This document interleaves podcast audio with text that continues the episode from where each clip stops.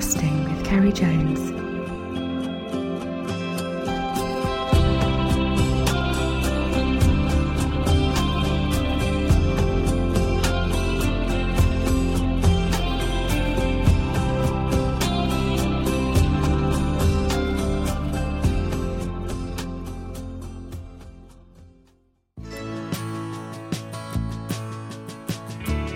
Hi, guys, and welcome to this week's podcast. This week's episode, I am joined once more by a guest who has been on my podcast on two past occasions. The episodes have been very popular, so I was really pleased to have him back once more. In the past, we've spoken about his fishing, including the ferox he had at Loch Treig in Scotland, plus his work as a TV presenter talking about his experience in the South Seas and living in a jungle while filming his documentaries. He's also a successful author, and in this episode, we chat about his latest book, The Way of the Hermit, about Ken Smith, a hermit living in the remote highlands of Scotland. And in his words, as anglers, I think there is a little hermit sits within, inside most of us. Welcome to my chat with Will Millard. Well, it's good to have you back, Will. It's been almost a 12 months. I can't believe that. No, you just said when I turned up at your doorstep, I was like, I, I cannot believe it's been 12 months since I was last sat down here. Thanks Yeah. for having me back. Oh, you're welcome. I'm glad you came up. So, how has your season been? I think mixed is the word. Like, work's been quite tricky this year. It's been tricky for a lot of people in the kind of like freelance creative industry. So, a lot of up, ups and downs. Um, it's just been quite hard to get out onto the bank. Um, I had quite a good winter. And I, do you know what? Actually, I had a really good winter. I had a couple of really big Taff grayling. That was beautiful. Oh, you did some grayling. I did, yeah, yeah. Just trotting the maggots, you know, um, down in the usual spots. Um, there seemed to be a bigger, better stamp of fish around this winter, and just beautifully marked. No one else out there going for them. You know, you get the place to yourself. That was amazing. And then obviously all the winter piking that I do. I mean, I'm, I'm a piking obsessive. It must be something in my DNA from growing up in the fens. Like, I bet. yeah, so so we, we had a couple of good, really good sessions up there um, on some of the Brecon Beacons reservoirs. One of the most memorable days was sort of in the January. Actually, all my family came up, and uh, I've just got got this lovely photograph of um, you know me with like a really nice double figure fish, and all my family around me, and my best mates, and everything, and we're all just there in the lake, and it's and that was just really nice moments. Like that, January? really. yeah, yeah, in January. And then yeah, been, went to France. Um, done a bit of wild carp fishing in a few of the streams around there, the kind of offshoots of the Loire. That was cool. You know, wine, carp fishing.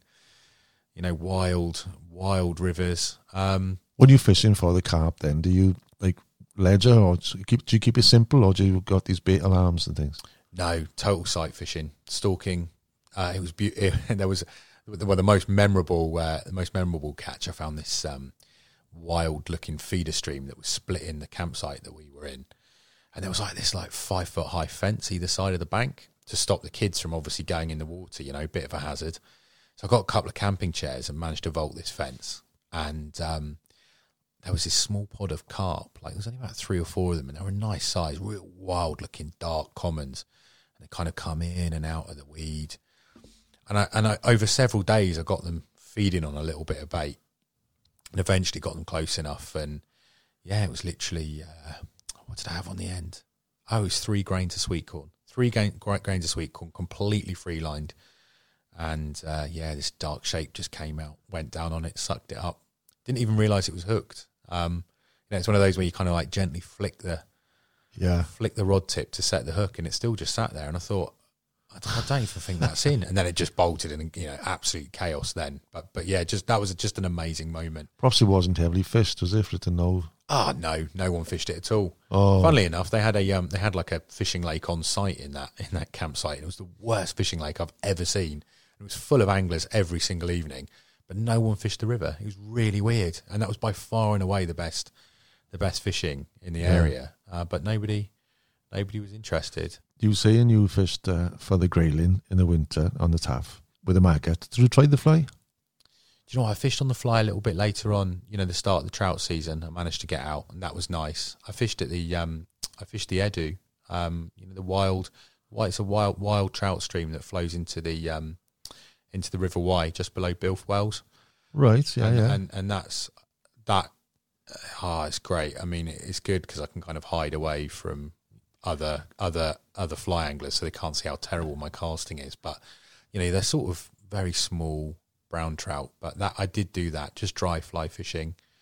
I um, tell you what we'll have to do is when you mentioned that stretch of the way, then there's a, a stretch from it's the upper Wye from between Rhayader and Builth. Do you know? I can't remember the name of the stretch now. When there's a there's a bridge, there's a swing bridge goes over.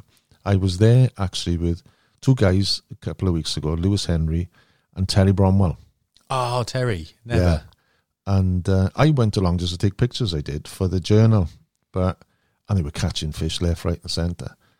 And I, but I did have a few casts. Then we swapped rods and uh, swapped the camera with Terry, and um, it's something I'm going to do now in the next couple of weeks before it goes too cold. Because I, I got to be honest, my motivation goes in the cold. But it'd be nice for us to go. I'll get Terry to come along and we'll have a, a few hours on the Wye because he's probably the best river angler I've ever ever met, hands down.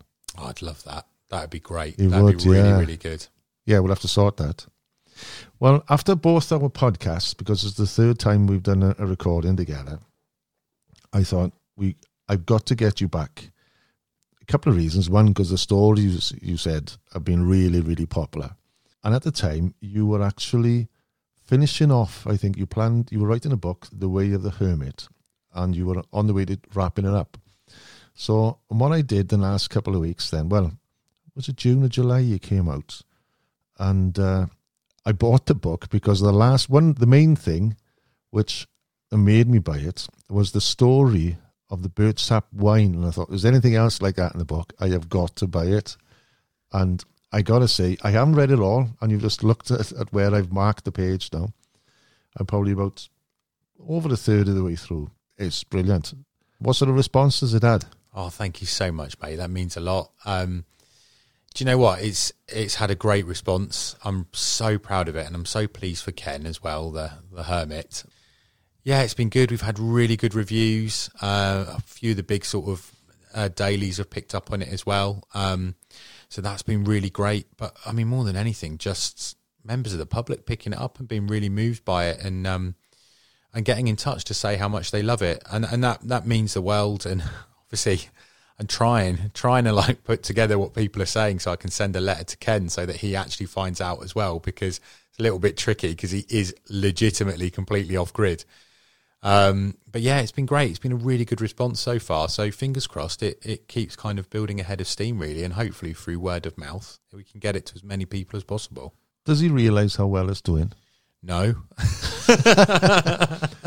He's not going to sort of sell up and uh, go to the city then. No, no. I mean, I, he's got no idea. I mean, he um he he goes out even less now. He's um his health's not great, but I mean, he's also quite happy spending his time, you know, in the cabin and in the local area. Um, the train station that's most local to him that he does occasionally walk up to, they're selling copies. So he has been up and done a little bit of a signing. And a really good mate of mine, uh, David Cowdery, I should give a shout out to him. He's probably one of the best natural history painters in the UK at the moment. Lives out in West Wales. He very kindly painted the most extraordinary portrait of Ken, and they've hung that in the um, I saw that in, yeah. Oh my goodness! Honestly, his the, the eyes in it just follow you around the room. It's so stunning.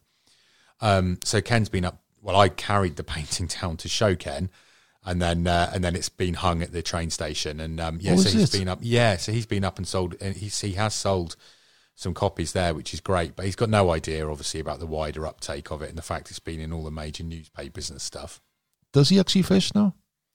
He doesn't, unfortunately. His eyes aren't great. He, he struggles to just thread the eyes of the rod, basically. Um, his legs aren't great. And I found out as well that he can't swim, which I couldn't believe, given the places he's gone and the places that he's fished, Yeah. as well as the rivers and lakes he's fallen into. To not be able to swim is, is just mad. But Ken, you know, he turned around to me and he said, Well, that's why I'm alive, because people that learn how to swim, they start taking more risks. But Makes if, you ne- sense, yeah. if you never learn to swim, you're not going to do anything stupid around water, or you Yeah. take extra special care. But um, yeah, a bit mad. But no, I mean, goodness me, his angling ability is is extraordinary, and and he fished. You know, I mean, he we we spoke before about his Loch Treig record ferox uh, that he caught. Um, but yeah, outside of the loch, I mean, his time in the wildernesses of Canada and Alaska during the kind of late 70s and early 80s were amazing. You know, he was a survivalist living off the land and he fed himself catching fish. Yeah. You know, giant runs of salmon. Uh, he, he, he, he was out there for one Canadian winter when it dropped down to like minus 20, minus 25. The River Teslin was freezing. He was catching burbot out of an ice hole Wow. using the heads of grayling, Arctic grayling that he caught to then catch these burbot and then eat them. And um, yeah, really, really skilled angler. No, the the ferox that that's what caught my attention when he he, he had this uh, lovely fish. You actually then, when you were going up to stay with him, doing the research of the book, you went out one day, which on your last podcast you mentioned you caught a big, a really nice ferox as well, didn't you? And didn't you say as well earlier on when we were chatting, it's in the same spot as he had his? Yeah, I couldn't believe it. I, I got back, got back to the cabin, and obviously we were both, you know, over the moon with this fish that I'd just caught, and we figured out through talking, um, talking about it and exactly where I'd gone down. He said that is the exact same inlet that I'd had the the uh, the Loch Treig record from, which was like thirty years previously. Wow. the exact same spot, and it was pretty much the same water level as well. The day that I caught it, you know, the, the, so we're talking about a you know a seven mile long loch here that extends out like a witch's fingertip, full of all of these different inlets and bays and waterfalls. Could have fished anywhere. I happened to be there, and it's the same. the Yeah. sa- the same. It's very similar on a river, isn't it? Where you know there's a certain lie where there'll be a good fish, and for some reason, if that fish leaves, whether it's caught or died, another one will take a space.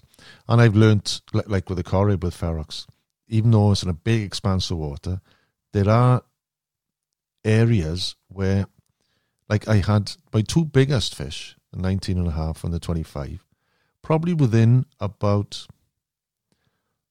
40, 50 yards of each other. It was like a year apart. There's obviously something there, you know, in the open water. And obviously they're there for a reason. There's no feed there. So for you to have caught it without knowing it was the same spot, that's mad. And when you fished it, you said you wasn't sure there was any big fish in there anyway. Yeah, I mean, I'd been told by Ken that, that they hadn't sort of seen a trout over four or five pound in weight in years. Um, he said there's this bug, and he had a few photographs that he showed me, and the, the innards of these fish, they look like scrambled eggs. I'd be fascinated if any of the listeners out there have any idea what it what it is. Ken speculates that a bug had got into the water shrimp that were living in the loch, and uh, obviously the trout that had eaten those shrimp had then inherited this bug.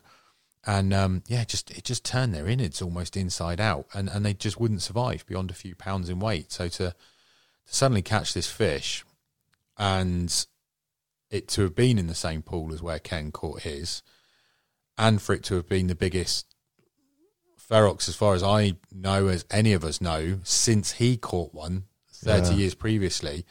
Well, I don't know, mate. The world works in mysterious ways, doesn't it? There was a lot of serendipity to that, I think. Another thing I noticed when I picked up the book, I thought it was just going to be straight in about his life up in Scotland, but he also goes, you know, he mentions his, you know, his youth from Derbyshire, and then he was almost beaten to death at one stage, and he was given the whole background to himself, and was it British Columbia? He spent a lot of time on the Yukon. I suppose that's why then when he came back, he had to go to somewhere like that. That's the closest we've got to anything wilderness. Yeah, definitely. I mean, his experiences over there were a baptism of fire for somebody that hadn't got any experience of that at the time. You know, Ken went to the wildest, grandest wilderness that he could think of. You know, and back in the day, you know, there was no internet. You couldn't No. pick up handbooks. There wasn't Bear Grylls on the television. You know, he just went out there. You know, the first trip he went out for six months with one of his best mates. I don't know how they didn't die. They had they had to face down grizzly bears, mountain Yeah. lions. Um, They got threatened by a Mountie at one point. Um, moose, his stories with the moose, absolutely enormous. Um, you, you, you can't get your head around it. I mean, you think like you know the the the the red deer in in Scotland look big, but these moose are on Yeah. another level. But he, he did survive and he became a very, very capable wilderness man. But you mentioned, you know, his early life. And, and one of the things that a lot of people always ask about is, you know, what, why do people like Ken, these hermits, these off gridders, you know, people living on their own in these exceptionally remote environments, what is it that drives them to do it? And, and quite often it is trauma. And in Ken's case, he was savagely beaten up after a night out um, in Derbyshire, in the in the town of Ripley, and he came round from a coma, and he just decided there and then that uh, he would never ever allow someone else to dictate to him the terms of his own life, and that and that changed him profoundly. Um, and and you do you do when you do encounter people out in the wilderness, sometimes there is a little bit of a trauma that becomes a sliding doors moment where they really feel like they just want to have complete control over their life and, and, and even if it means they have to suffer and be hungry and be wet and be cold and not have a permanent roof over their head, they're going to do it because it gives them back their freedom, their sense of control. I think more and more recently, more people are getting those thoughts because I watch YouTube a lot, and these sort of videos where people just do that. They, you know, they do videos of themselves doing it, whereas he just did it himself. There's no, record of it then, I suppose. And the reason they're doing it, they're just fed up of being controlled in the system. The bills. It's so easy to for people to think, oh, "I've had enough. I'm just going. I want to be a hermit," you know. And I can relate to it.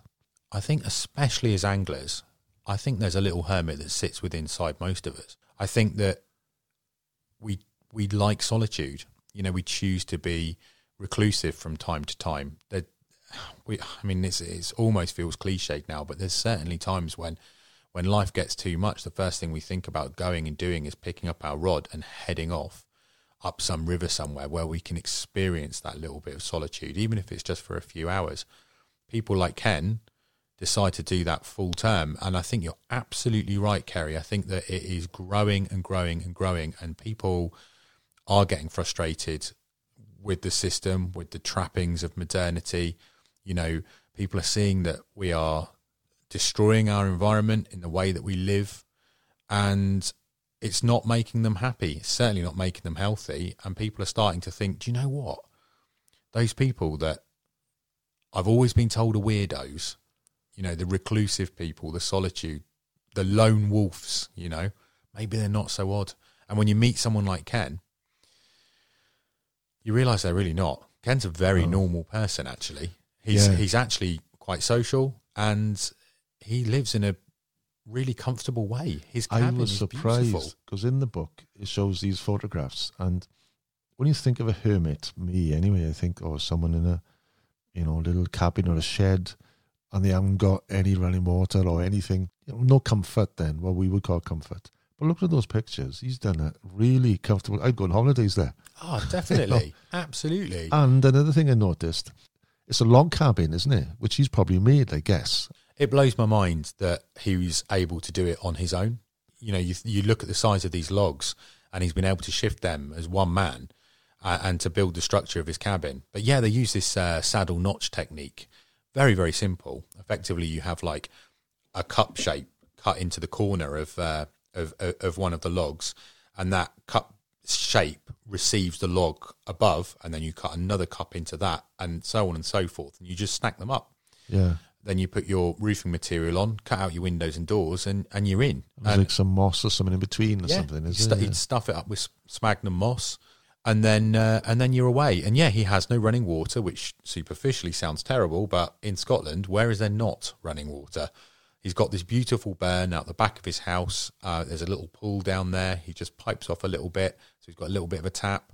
Um, he's got this bath, uh, and underneath the bath, he's built like a log burning stove.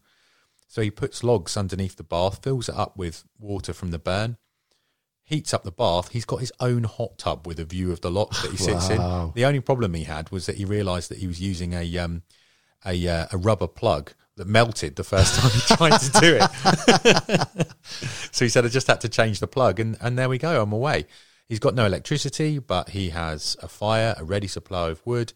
Uh, he uses candles in his in his cabin. He has lots of candles, and then he's got mirrors behind them, which Reflect the light. exactly reflects the light around around the cabin. And he's built guest cabins as well. So when his friends come, you know, like me, when I was going and writing the book with him, I'd go and stay in the guest cabin. My wife's been Ceri. She came as well. She doesn't mind, does she? Uh, she did mind because unfortunately, unfortunately, one of his friends was staying, so he ended up having to sleep in the store cupboard, and there was twenty dead mice, and some of them were some of them were skeletons, some of them were mummified, some of them were liquefied, just on the floor. Um, so she wasn't impressed with that, and she was she was I could tell she was a little bit like, oh, you know, Will's brought me into his world, and you know he's gone and done all of these backwards things, and I don't want to, you know, I don't want to kind of be the awkward one. And I remember very clearly like looking her in the eye and saying, Where's the B and B's? She's asking. yeah.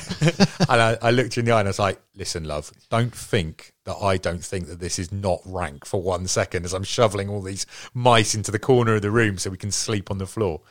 But yeah, apart from stuff like that, no, I mean it's it's really comfortable. His cabin itself is is absolutely lovely and many, many a good night was spent in there writing this book with him And drinking.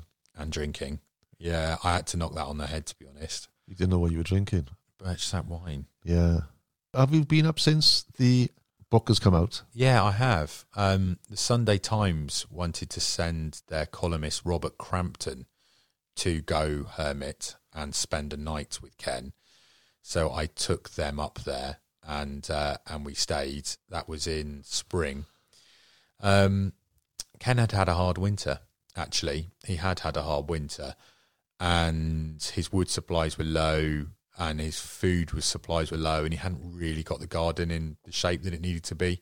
We sort of rolled up the sleeves and helped him out there, but the truth of the matter is, is, is Ken is getting old. He's he's seventy five, but he's an old seventy five. His body has taken a battering, obviously, given the way that he lives. And one of the really great things about the book is that hopefully, you know, the little bit of an income that he's going to get from it um, is going to make his life a little bit more comfortable. Yeah, he can have Tesco home deliveries. you that would be funny when Yeah. you see a Tesco No. come outside. Is there a road that goes to it? Uh, no, there isn't. I mean, but one of the things. So he's he's on an. I mean, obviously, you know, most of Scotland is part of various Scottish estates.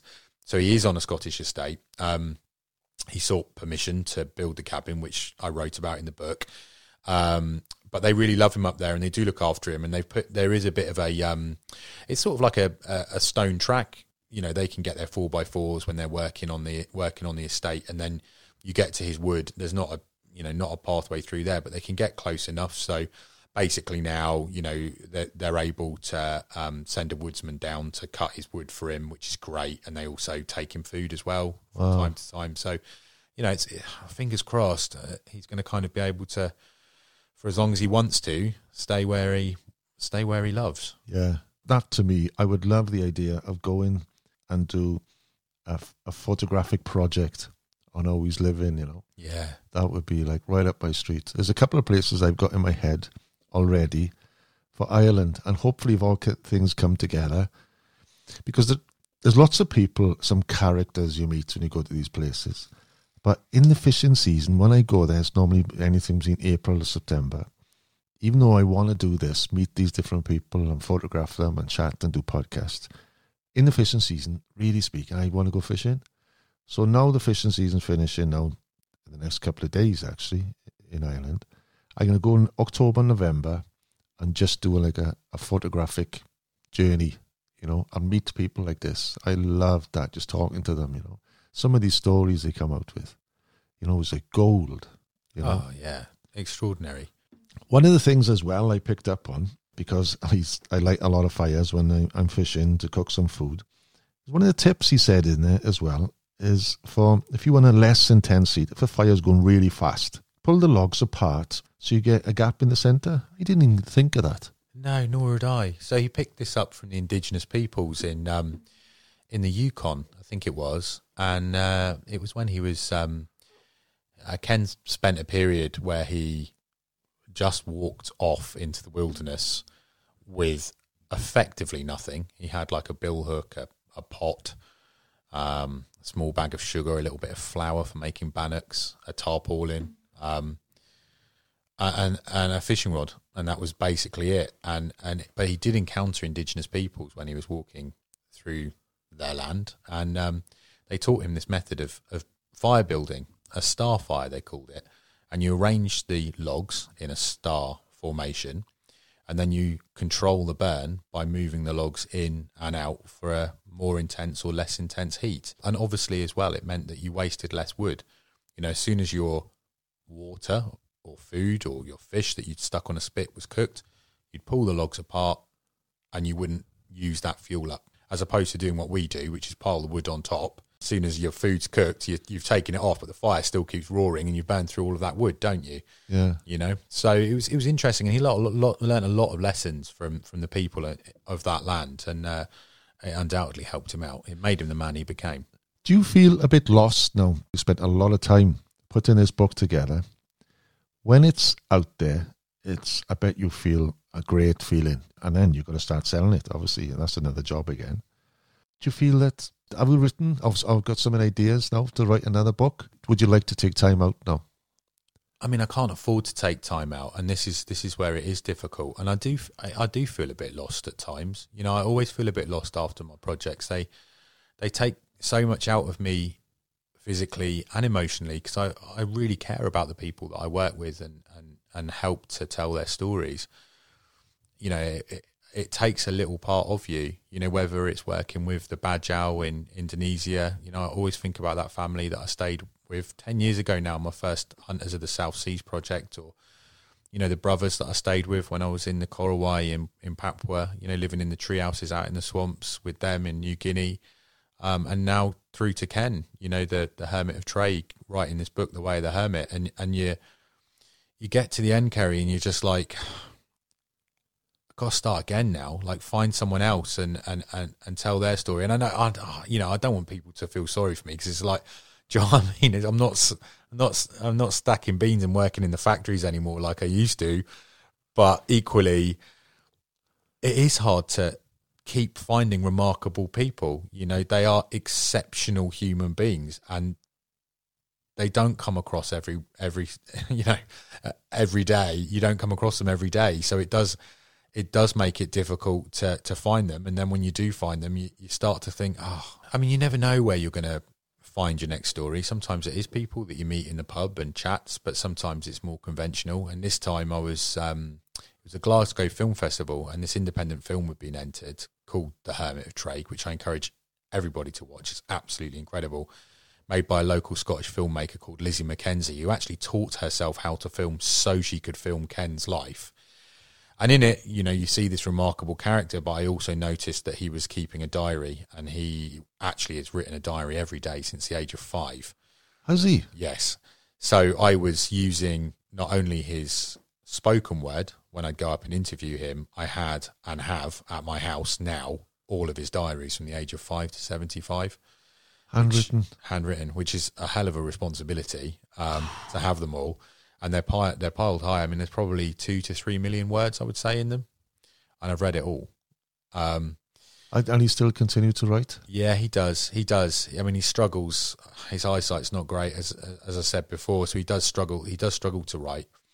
Um, I bet that's you just pick at random a certain day and just read it, and I bet it's like incredible to think oh, what's yeah. going through his mind. Absolutely, and it's and I mean, you read I mean, it's in the book, but like, you know, there's a time where he's run out of a bothy because of this poltergeist, this ghost, and you read about you read it in his diary, and whether you believe in ghosts or not, that sense of fear, that mm. visceral, visceral fright comes through in his words. There's just this like shaky handwriting, and it says, "Have you ever felt fear?" Question mark and then he literally ran for 18 miles through scottish winter in a snowdrift through the middle of the night. You know and then there's super storms that he faces down where all the trees in the forest are crashing around the cabin and he flees out and he runs up into the train line um, which is above his house and he goes and runs into this train tunnel and the, the wind is so strong that it's almost like throwing him off his feet and, and, and then you read about these things whilst the events are unfolding around him and it's almost more powerful than film. That's in the book. Then I, I got. It. I can't wait to finish Yeah, this. You need now. to hurry up, mate. You're about. I'm looking at this now, guys. He's only about a third of the way through. So now this is out there. Have you got anything else in your head now? Your next project? The next one that's going to be coming out is a book called My First Day Fishing. And basically, I think I've noticed, you know, like many of us, I mean, I can't even believe I'm even saying older anglers now because I'm only 40, but you realize that even growing up in the 80s, that things were very different back then. And a lot of us were taught by a parent or a grandparent how to fish, whereas a lot of kids today don't have that opportunity. So what I wanted to do is is write this children's book going back to how it was to be taught by my granddad to fish and to almost kind of take a young person by the hand and talk them through the very basics of our sport. So that's that's going to be coming out with Magic Cat, uh, hopefully in spring of um, of next year. And yeah, I mean it's it's it's how to fish, but then also it's watercraft. It teaches them about fish themselves as written? animals. It's written. Also, Yeah. you've done it. I finished it. yeah. So it's just kind of tidying it up now. I've had to work with an illustrator, and you always work with people that don't fish. So you're kind of like, no, you've put the reel on back to front there, or um, you know, you've you've labelled a carp as a barbel, and you know, grayling. I've got red tinged fins, all of this kind of stuff. You know, lovely, lovely things to kind of uh, to to work on. But yeah, I'm really excited to see that go out into the wild. When you put these books together, like this one, for instance, The Way of the Hermit, have you got an actual deadline which you have to reach? Or do you come to a stage where you think, no, that's not quite right, and then I want to change it, and you keep going? And what's it like when you think then, right, I'm not going to keep changing it now, this is it? It's really hard. There's an old line in in uh, in in writing that your book is never finished. You just get to the day it has to be handed in. and I'm afraid that's true. You know, it's a, a book like The Way of the Hermit. You know, with the archive of Ken's life plus Ken himself, plus the responsibility. You you could go on forever, but at some point you have to just be like, no, that's good enough. It's that's got to go in now. I guess with all the diaries that which he's written, there's room for another book. Oh, I mean, he says that. They- yeah, they, you could easily write ten books on the story of, Wow. Ken's life, and some of the stuff that hasn't made the cut. I mean, you just like, I, I can't believe I'm, I can't believe I'm covering that in a line. You know, Yeah, yeah. like so I guess now that the book is out there, and you've more or less said there's another one on the way which is written. Does this leave any more time now for you to go fishing? Have you got anything planned to fish now this year? Do you know what? I mean, I'm looking forward to coming into the winter now. Um, the last couple of projects that I've got going on, touch wood, were going very badly, but are now going very well. So I'm hoping that I might actually start to get back out there again. So we've got the winter pike season coming now, which I absolutely love. So I'll definitely be heading out onto the reservoirs. I really, really want to catch a pike on the fly this year if I can. Um, need to do a little bit of investment of the gear, unfortunately, because I haven't got anything. You know, fly fishing for pike now is uh, is getting bigger and bigger and yeah, bigger, it is, isn't it? and it looks so cool. Like the takes that you see them, um, you know, when the, when the when the pike hits that fly, it just looks ferocious. So I'd I'd love to give that a go. Um, I'll definitely be going back onto the grayling at some point as well. Um, yeah, and then I guess just uh, just resetting for the spring, really. What I plan to do now in the next couple of weeks, hopefully, is do this grayling fishing, or maybe you can get in touch with Terry for us to go, the three of us to go. But I want to get a bass in with a bass this year. I haven't fished with them. Yeah, no, I've not had a bass this year either. I mean, I, I moved to the coast, and you know, I've done a handful of sessions, um, just you know, straight into the Severn Estuary, basically with big baits and things. But it's ridiculous that I haven't been out on the. I was absolutely sure that I was going to be bass, and this year it seems to have been really, really good actually for bass. There's been some big ones coming there out. have been. Yeah. on the spinners and or whatever plastics, soft Yeah, plastics, soft plastics. Some Yeah. people have had them on the flies as well around. I mean, you can't say specific locations, otherwise you uh, you won't make it home. have, your, have your tires slashed. But yeah, I mean, some of the some of the places around, uh, you know, where we live here in South Wales, has been absolutely fishing his head off. I won't do nothing to your tyres. You can tell me. I won't, I won't tell anyone. well, well, many thanks for coming up, and uh, to get. I'll have to get you to sign this book for me. Actually, what's the best way for listeners to get hold of a copy of your book?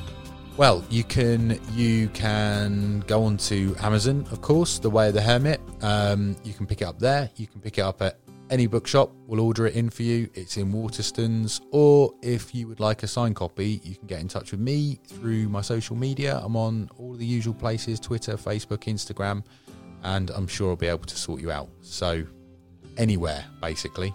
Well, many thanks, Will. Hopefully, we'll get out in the next couple of weeks and try to catch some fish. Sounds perfect. If you've enjoyed this podcast and want to listen to more, please consider becoming a Patreon, where you'll get weekly podcasts and access to over 140 episodes, behind the scenes photography to go with each episode, plus other exclusive content and prizes. To become a Patreon, visit patreon.com forward slash casting with Ceri Jones, or you can find the link on my website, castingwithcerijones.com. That's all for now. Tight lines, and may they always be up in the wave.